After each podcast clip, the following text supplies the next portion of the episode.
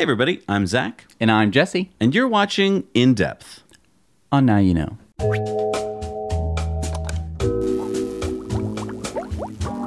Brought to you by a betterrouteplanner.com. This is some fantastic route planner software that you can use in your Tesla or in your electric car to find your charging points. You can use waypoints, it's super accurate, and you can even log in with your car so that it can get all the data that it needs about your actual battery. Also brought to you by ecowear.us.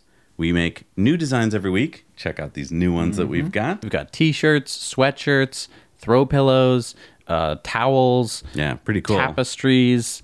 and it's all carbon neutral and a tree is planted for every order so help support the show go to ecowear.us so we're going to start with a disclaimer here jesse and i hold stock in tesla as you may well know we are long on the stock and what we're discussing on this episode is our opinion and should not be construed as financial advice in any way so what we're talking about on in-depth this week is the fudsters window What? What is, what is, what? all right, so I've been investing in the stock market since 1983, since I was a teenager. Mm-hmm. And I've watched the patterns of like hundreds of stocks daily since then. So I think I'm pretty good at recognizing pattern. What you begin to see when you zoom out and you get a perspective on stocks, surprise, surprise, is that stocks go up and they go down, but they do it in patterns usually. They churn through an up and down cycle. They usually uh, break out either to the upside or the downside of that of that pattern. And as Cathie Wood from ARK Invest has said, the longer that churn, usually the bigger the breakout, either to the upside or the downside. Okay. Um, I thought I'd make it a little easier to see here. So this is a chart of Tesla from about 2010 on, and you can see that there's three basic patterns here. That once you draw the lines, it looks pretty apparent. Now without the lines, it can be kind of like, what are you talking about? A little But with- challenging to yeah. pinpoint, but I, I see them here. Yeah. Yeah, drew in the lines just to make it easier. So that first um, pattern was a very small band of up and down, and it happened uh, from 2010 till about uh, what 2013, and then it busted out to the upside. Then it started the second pattern, which is even a bigger range. You can see quite a bit of churn, and that's unusual. And that's what we see in Tesla, right? Because you've got so much, you know, so many of us that are like, it's gonna be big, and you got so many short sellers who are like, it sucks. So it's been quite a big churn, but basically it hits a top goes back down to a bottom, hits a top, and then that busted out, and that was in uh, what end of 2016, early 2017. Busted out into a new pattern that lasted a couple of years. Then just recently, we've seen it break to the downside. So here's where the the Fudster window comes in. This is their window of opportunity, right? Fudsters wait, as we've seen before, for something bad to take place with Tesla and some window where they think there won't be much good news coming. Remember, Q1, we had kind of a bad earnings report about, well, we weren't profitable. Right. Elon said we were going to be profitable the year before, mm-hmm. and then he's like, but we weren't. So Fudsters like, awesome. Perfect. Perfect. We'll start with this. Mm-hmm. Also, uh, he's out of good news, right? He's done with his autonomy day. He's done talking about the Model Y. Mm-hmm. He's probably going to have another quarter Q2 of losses. Yep. Awesome. That'll be some more bad news that we can pile on with. And there probably won't be any great news until maybe Q3, Q4 of 2019. That's when car sales generally do really well, right? Is Q4. Mm-hmm. So good. We're going to have like months and months. We can come up with all sorts of bad stories about Tesla, and he won't be able to really counter with any positive Any stories of his positive own. So if we can do that long enough, we can just wear everybody down, right? And they'll finally like be like, "Oh my god, the stock is just doing poorly. I'm going to sell all my stock." But I mean, this isn't how the stock market. It's not what it's for. It's it's not about just like we're going to tell you a bunch of things about this company until you buy or sell it. You know, it should be like, oh, that company is doing well. Oh, I, I think that this company has a good long term vision. Therefore, I'll buy.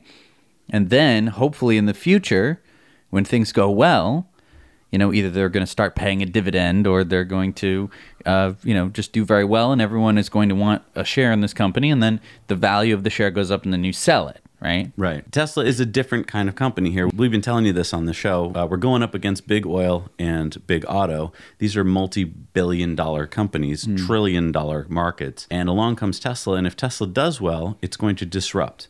It's going to do such a big harm to them. So they would love to squash it. If you can get the stock price low enough, you can actually squash a company, right? Because then they can't go and get more financing and more money. Right. Which Tesla just did. Luckily, they just did. Yeah. smart to do it. I wasn't so big on the idea in the beginning because I was like, why would the stock even dip below 200? But it did. So great. They've got another 2.7 billion on hand. But I want to remind everyone, we've seen this story so many times before with Tesla and they've always come out a winner. Now we can't promise that will happen again, but I think it looks just like the last few few times. I think we are going to come out a winner. Um, but remember, before there were some pretty big fuddy things before. Uh, Model Three production. Tesla can't even make the Model Oh, Three. They can't make it. It's just impossible. Now they're making practically almost a thousand a day. Right. Or how about this one? This one seemed impossible to get past. Uh, the SEC is going to uh, get Elon fired out of the company. Like Exactly. And and now basically just Elon needs to have someone at Tesla read his tweets That he before hires. he tweets them. But he hires that person. Right. So what I guess we'd like to prepare you for here, uh, if since we're looking at this from the Fudsters' perspective, is that they've got probably another six months of opportunity here in their window where they can really just keep piling on. So I'm going to predict that probably around Q1 of 2020 um, would be the time when some good news will start coming out about profitability, and that's really something you can't play around with that you Can't much. hide too much about the profitability. Yeah. I mean, how can it's hard to come up with fear and uncertainty when a company's just making money. There'll be so much good news coming out of Tesla then. I mean, uh, Shanghai Gigafactory should be fully operational then. True. So you're saying Q1 of next year because they'll hopefully have two quarters of profitability, Right. both Q3 and Q4 of this year. Right. And so then it's kind of like, as long as they're showing strong profits there, it's kind of undeniable that they're going to be continuing with that. Right. Okay. Because let's not forget, a lot of the FUD we're getting now is just based on this self fulfilling prophecy. Oh, the stock is down. That's become its own story. Right. Oh, the stock is down.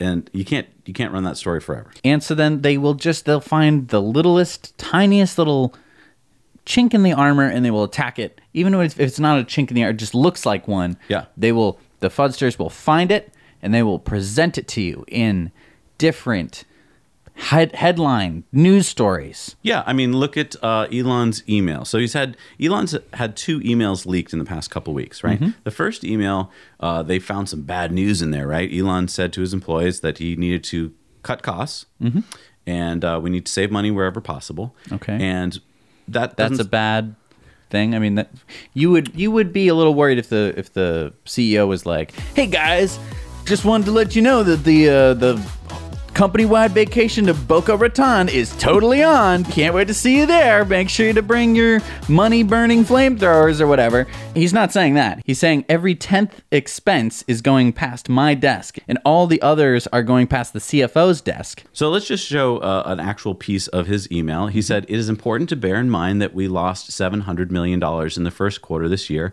which is over 200 million per month. Investors, nonetheless, were supportive of our efforts and agreed to give us $2.4 billion, our net proceeds, to show that we can be financially sustainable. That is a lot of money, but actually only gives us approximately 10 months at the first quarter burn rate to achieve break even. It's vital that we respect the faith investors have shown in Tesla, but it will require great effort to do so. Quoting my favorite character from Game of Thrones, Littlefinger. Uh, It's not a quote because I forget entirely what he says, but he basically, what's the worst thing that the someone could be doing to you? Oh, yeah, yeah. And picture that. This is exactly what the Fudsters, or you should do with Fudsters. He said the $2.4 billion that we just got from our capital raise at the rate of last quarter, quarter one, which was a bad quarter, At that, at the loss that we had in quarter Right. one, We seven hundred million dollars. Right. We would run through that money, specifically that money, in 10 months. right, And what do the Fudsters do? Tesla is going to go out of business in 10 months. right. Elon said it, No. No. but look at look at these headlines, Jesse. That's what he said. I mean, first of all, worst case, this is like quarter one, which is pretty bad quarter. Oh, yeah. Worst case, quarter one, all the money that they just got from investors. So this is money that they didn't have before. Right. So this is even better than it was before, but now Right. somehow worse. Forgetting all the cash in Tesla's bank. Right. Forgetting all the money that they could be making from next quarter, and for getting all the money from Fiat Chrysler, which Right. is two billion dollars in, in the That's next a good two point. years. Plus, if they needed money, uh, there's been no shortage of money from the capital markets. Mm-hmm. Like people, smart people know that there's no problem with Tesla. And yet, what are we told? Tesla is going to run out of money in 10 months. Right. They cherry picked one teensy tiny little. I mean, you had to mash a couple things together, ignore a bunch of very important words Yes. to bring forward this article that, that Tesla has 10 months to live, which is which is insane because it's not true. Well, especially since um, Elon was trying to motivate his employees. I mean, which he's really good at. He was mm-hmm. trying to say, let's not get complacent here, guys. Let's cut costs wherever we can. Mm-hmm. You know, let's do blah blah blah. And to do that, you kind of do like a coach would do, like at halftime, right? D- Right. Come on, guys. I know that we're ahead right now, you guys, but don't worry. Let's uh, pretend we're behind yeah, by 10. We gotta, yeah, we're gonna do this the the right way. Don't slip Right. up, right? So it's like if you got the coach's speech out of context, you're Right. like, coach says that we're going to lose because we're down Coach says 10." that they're actually down by ten points, and it's like they're up by twenty, dude. What are you Right. What are you talking about? And and, and it's halftime, and and, Right. and the So- other team's like, well, don't worry. Well, and, and again, he, it was taken completely out of context. Exactly. Um, and it was designed to do what? to scare people. Yeah, mislead Oh my goodness, Tesla only has 10 months left of money. I didn't know that. Yeah. I mean, let's look at this article from Dana Hull She's a writer for Bloomberg, and she's, I think she would admit to you that she is a complete Tesla bear, um, not a unbiased writer at all. And so she came up with this particular article, which was about Adam Jonas. And instead of telling us what Adam Jonas said on that secret call to investors, she just cherry picked out some. Some things. So if you read th- just this article, you would think that Adam Jonas said that what That Tesla was worth $10. ten dollars a share. Yeah, that's It's, not what he it's said. It's not what he said. Right. He- his bull case was $391 a share, and his bear case was $230 a share. Now, I think we should explain that to people. Yeah. Because uh, bull case, bear case, for a lot of people who aren't in the stock market, they might be like, what, what does that even mean? Mm-hmm. A bull case is if everything goes right, we think that this is where the stock could be. Mm-hmm. And bear case is if lots of things go wrong, this is where we think the stock could be. It's kind of like if I said to you, um, uh, you're going to ask some girl out on a date. Mm-hmm. yeah. And, uh, and you're kind of afraid to do it. So I'm like, what's the worst thing could happen? Right. I could die.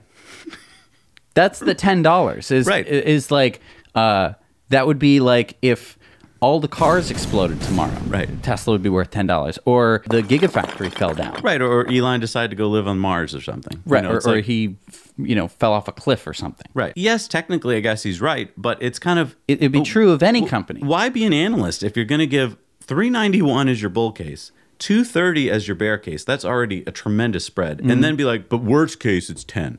I mean, I think that uh, we don't know what happened in the call. I'm sure that someone was like, "Well, what's the absolute worst case scenario that you see for Tesla?" And he's like, "I don't know. I guess it'd be worth ten dollars a share if everything went wrong tomorrow." But if everything went wrong tomorrow, Apple, Google, someone would come along buy the company and they True. wouldn't buy it for $10 a share. Let's look at some of the things that uh, Adam Jonas did say. Mm-hmm. He said, Our revised bear case assumes Tesla misses our current Chinese volume forecast by roughly half. So let's just look at that statement there. Uh, their bear case, kind of a worst case scenario, Mm-hmm. is if China's volume is, they're just like, uh, half. Right. Okay. But l- let's look at this a little deeper. Uh, Tesla is building a Shanghai Gigafactory. It's almost built. It's almost built. In fact, they're starting to find people to hire. They're, they're already putting out, I don't know what it's called, want ads, uh, you know, in the Chinese newspaper or whatever, to find people to work at the factory. And when this factory is done, you'll be able to buy a Tesla with no import fees, no import tariffs, no delivery fees, none of that. In China. In China, the biggest car market in the world, with Tesla, which is a brand which is synonymous with awesome. Like Mm-hmm. it's right up there with Mercedes Benz. I mean, that's what Chinese people want. It's clean, so the government is behind it. In fact, if the government weren't behind it, there would be no Shanghai Gigafactory. Right. So this is the only American company that's allowed to keep their ownership and work in China. So amazing story all the way around. Like that could be just dozens of amazing stories. But do you hear about any of that? No, just Chinese demand might be lower. Right. Chinese Gigafactory isn't done yet. Yeah, in January it was a muddy field. Right. And now they're they're putting a roof on it, they're putting the walls on it. The thing's almost done. But in Dana's article, did she mention that Jonah has still kept his bull case number at 391? Right. Which means basically he's saying, uh, if everything goes well, then this stock is way undervalued. In Right. fact, it's way undervalued for my bear case at 230 because the stock is now sub 200. But FUD keeps coming up with uh, analysts. There's never ending number of analysts that you can find. So how about Citibank's Itay Michaeli? So this is what he said. I don't know if I even know what it means. Maintain sell high risk as the risk reward still appears negatively skewed despite the recent capital raise and stock pullback, mainly on lingering demand slash free cash flow concerns. Reducing estimates to reflect the recent capital raise, Q1 results guide, and our own inputs. That is not English sentence words. And the stuff that is understandable in there, he's pulling down his rating because of the recent stock pullback. Let me ask you this question. Yeah, yeah. Let's say you had a favorite pair of socks you've been eyeing every time you go to the store. It's been a little pricey, a little expensive. Mm-hmm. Yep. Didn't know if it was worth it, but this nice, like English pair of wool socks. Mm-hmm. And one day you walk into the store and they're half price. Great. No, no, no. those up, what? No, you should worry that there's something wrong with them, right? They just got cheaper. Why did they get cheaper all of a sudden? I don't think I want them anymore. Cheap socks. What? What are you trying to pull here? What then? But why didn't you? What? No, they're, they're That's what I'm saying. Cheaper than they were before. Right. Why does he, he he changed his rating because the stocks pull back? Usually, as an analyst, you're like, the stock's cheaper. It's a good buy right now. Right. It's whether or not the company is having problems that you should be pulling your your Right. The stock price shouldn't have much of an impact on it. No. Also, talking about lingering demand, where's their demand problem? The shorts have been doing this pretty consistently since I would say about quarter four, when the deliveries of the Model 3 were not good in quarter one, mostly because most of them were on boats and not delivered. Um, and they were like, see, no demand. Absolutely no demand anywhere. No one wants to buy these cars. I don't even want to look at them. Uh, so there's no demand. And they keep saying it. They keep saying that there's no demand, but they are not backing it up at all. In April, the Model 3 was the second best selling car in California. Right. That doesn't sound like a Car. lack of demand to me. Right. and Um, that's an electric car up against ICE cars. So it's just behind the Toyota it's a, Camry. it's a brand new electric car that, Right. that the world has hardly had a chance to look at Right. against Toyota Camry, which, is- has been selling well for decades. exactly. And is that the story anywhere? No. Or how about this? CNBC kept running the story about Itay Michaeli's uh, analyst about his price target, where he said this quote sees increasing probability the shares plummet more than 80% to $36. Yet, if you read his actual price targets, he's got a price target at $191. So again, this was just something he said, like, you know, if things go horribly wrong or something, it might go to 36. Right. And then if you dig deeper, Itay Michaeli has a buy on General Motors, a hold on Ford. I mean, this guy is is only he only understands the automotive market in terms of old school automotive. Right. He doesn't really understand that Tesla is more than just an automotive company. Right. But let's go to this uh, CNBC little uh, dialogue. This was a lot of fun. Uh, we can't show you the clip, but we can play the audio from it. Um, so here's Joe Kernan. Let's see what he asked this analyst. Okay, so worst case scenario implies worst case scenario. Let's say, I mean, uh, let's say there's 10 things that can go wrong, and you're 10 for 10. I mean, the whole financial structure of the company, subs, everything goes away. It's it's as bad as it gets. Is 10 like? Does that make sense to you that it it- stops at 10, or does it go to zero? Seriously, I mean, 10 is kind of ridiculous. I mean, either it's goes to- zero right. or it's something, you know, Would there be any? higher if than there, 10. if the worst, if everything happened and there's no equity left, then you're just as a bondholder, you're just hoping you get something at that point. right? I mean, exactly. So if, if, if this ends up that distressed that it's at the $10 level, it's going under. Okay, so he basically asked him a bull crap question, Well, which I isn't really a question. Uh, I would say, you know, hypothetical questions are, are pretty interesting. It's like, it's like, okay, so Well, let me ask you this. Yeah, okay. If I said to you, if 10 things go wrong in your life, I mean, everything just goes to crap, what then? Right. It's like, uh, all right, so tomorrow all the asteroids hit the Earth, and also we launch all the nukes. What are the chances you think that you're going to survive that? It's like, I don't know. Is that a thing that's likely to happen? Right. Is that a question you ask a stock analyst? Right. That he basically said if every possible thing goes wrong.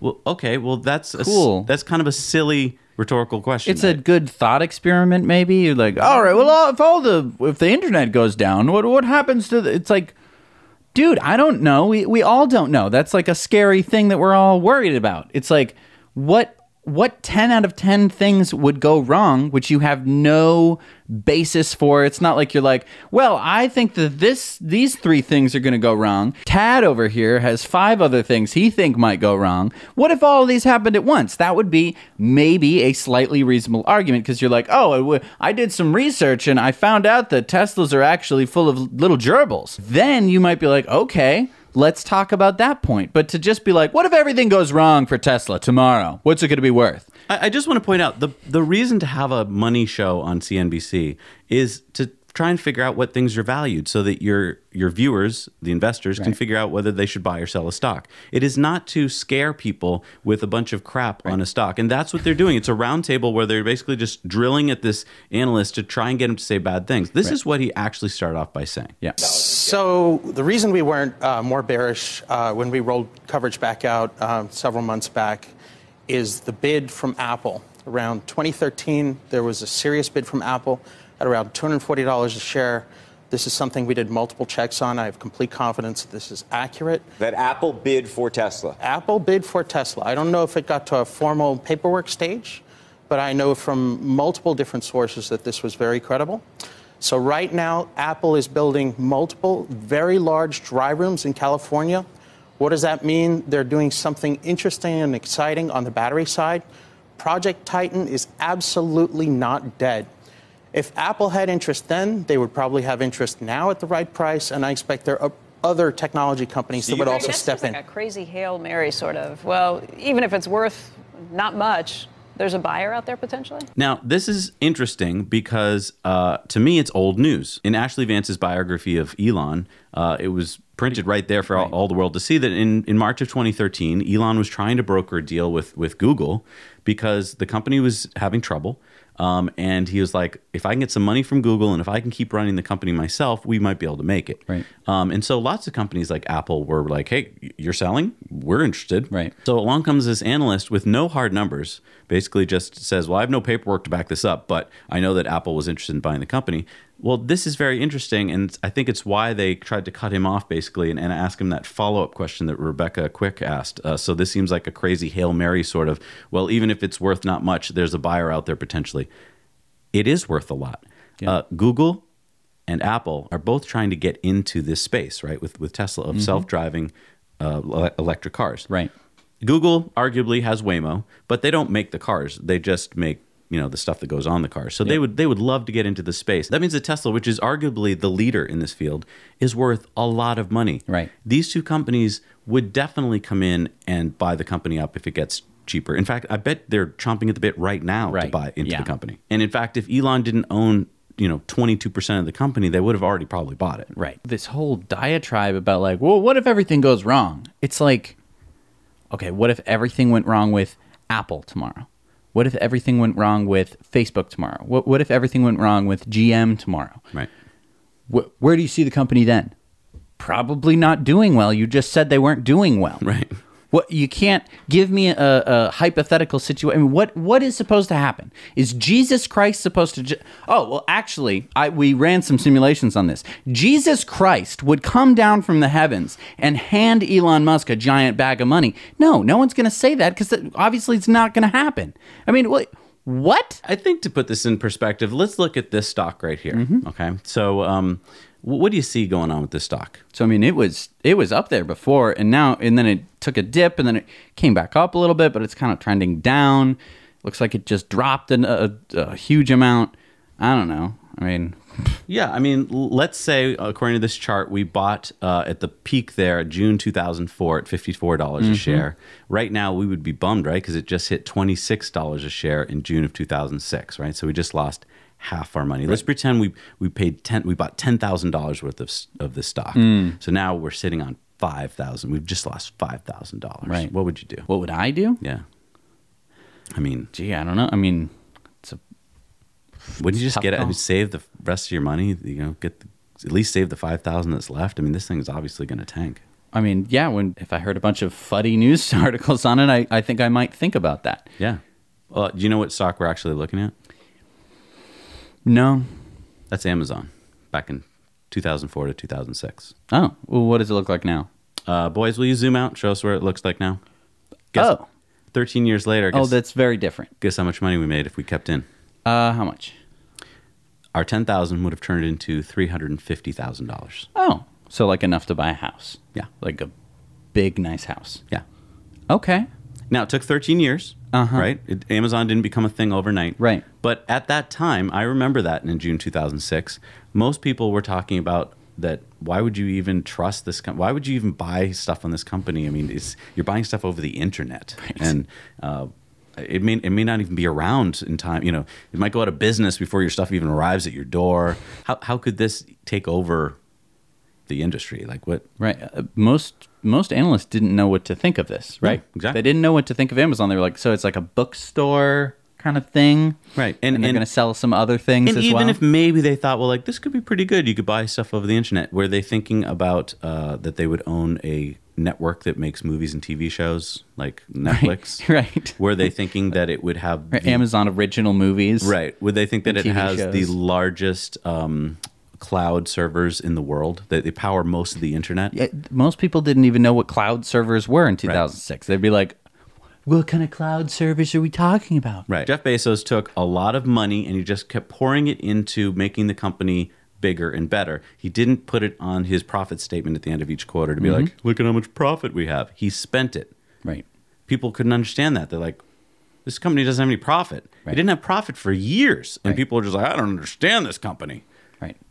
Now do you understand it? Right. Uh, Amazon went public in 1997. And if we look at Tesla stock in comparison, Tesla IPO'd in June of 2010. So, one way I like to think of Tesla stock, kind of, is that it's 13 years behind Amazon.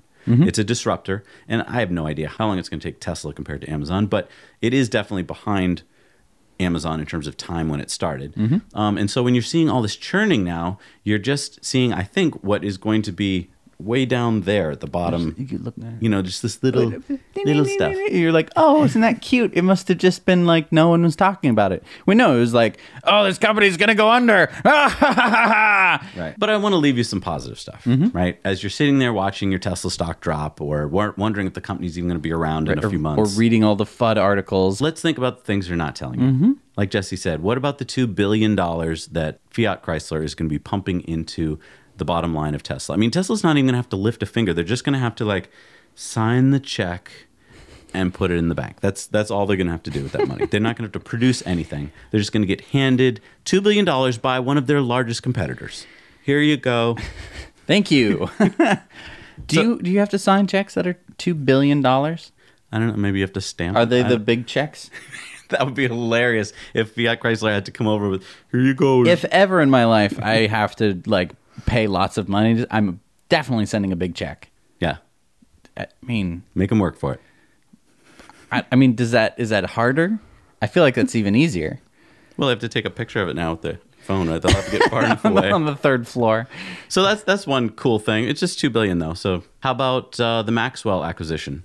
So Maxwell oh, Technologies, right. that's now part of Tesla. No Right. more no more fud about well the deal probably won't go through. So now they have some dry cell battery technology. They have some ultra capacitor technology. But Yep. you know, whatever. The company will probably be under in ten months or something. How about the the capital raise? Right. Capital raise actually happened. They raised two point seven billion dollars. Yep. That's all done. Like that can't be taken Right. away. They they have that money in the bank now. Right. Yeah. So, what about the Tesla Shanghai Gigafactory, which is uh, way ahead of schedule, almost completed, and when it's done, will be the only American-owned car factory in China, which is the largest car market in the world. Right. Where's the news on that? It's here. We'll tell you about it. Yes, there's some analysts out there who have some bearish ideas about Tesla, but there's plenty of bullish analysts out there. Let's look at uh, analyst Ben Kallo from Baird. He's got a $400 price target from, from Tesla. And he's not alone. There's Colin Rusch from Oppenheimer and many, many more who are still bullish, but they do not get printed in the mass media. And the last thing we'll leave you with is this. So, according to John Murphy of Bank of America, as of May 21st, 31% of Tesla shares are now being shorted. He said, In our view, this could set up for a short squeeze in the coming days, weeks, months, should deliveries, profit losses, cash flow burn come in even slightly better than draconian expectations, or should Musk introduce another business venture and or longer-term financial target that once again gets bulls excited. Okay, so 31% shorted stock. Yeah. This means that 31% of the stock needs to be bought Yes. At some point. at some point, and that's dependent on brokerage houses and, Th- that's dependent on how long your short was for. You know, when you bought it. the and when you have to sell it. Yeah, so the short squeeze is going to happen when all these people who have shorted the stock, the 31% of the stock that's been already sold, have to go buy back the shares because you only have a certain amount of time in your contract before you have to buy it back. So, for instance, they might have already sold your shares, like you own some shares of Tesla. Someone might have come along and sold your shares. They're going to have to buy them back to put back into your account. and, and they've been shorting it all the way down. So I mean, I completely understand shorting a stock if a company has uh, a company stock has gotten so high, and you think like, well, everyone's just lost sight of reality here. This is way overpriced. I'm going to sell it now, short it, wait till it drops, buy it back low. But Right. That's what- the whole point. that's the whole point. But here we're seeing that, in my opinion, Tesla stock is already way too cheap. Why would you start shorting it now? You really think it's going to go under? I think that that's the hope. I think that's the hope of uh, you know the oil industry. They do not want to see all of these uh, wonderful little profit centers driving around turn into not profit centers for them. Big auto the same way. I mean, you look at any car driving on the road that has a, a gas tank. And it's a little profit center for them. Right. Tons of little things break. Even though they already sold it, maybe at a loss.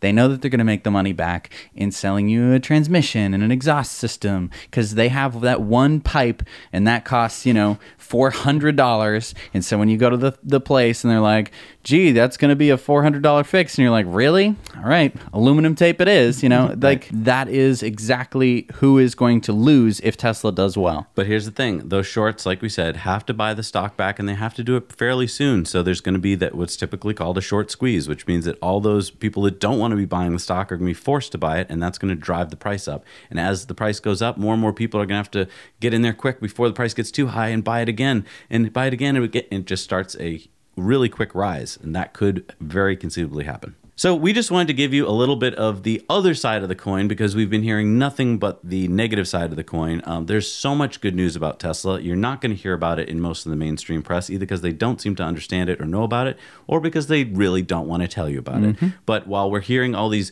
negative stories, which are generally just blown out of nothing, there's a lot of actual good stuff that's happening. And again, the shorts are overshorting the stock. I mean, I think if you could take the shorts out of this equation, uh, none of this would be happening. I mean, if the shorts didn't seem to have just this never-ending wallet of money that they could keep pouring, and this is what it is. I mean, I, I can't tell you, folks. I've been watching the market forever. I've never seen this much shorting going on. It, you can't short this much. It doesn't work. This is basically big oil and big auto saying, "Well, we don't care how much we lose. Just just keep shorting it." Keep shorting it, keep that stock down. Yep. Um, yeah, and we didn't even talk about robo taxis. That's right. Thanks for hanging around watching us, guys.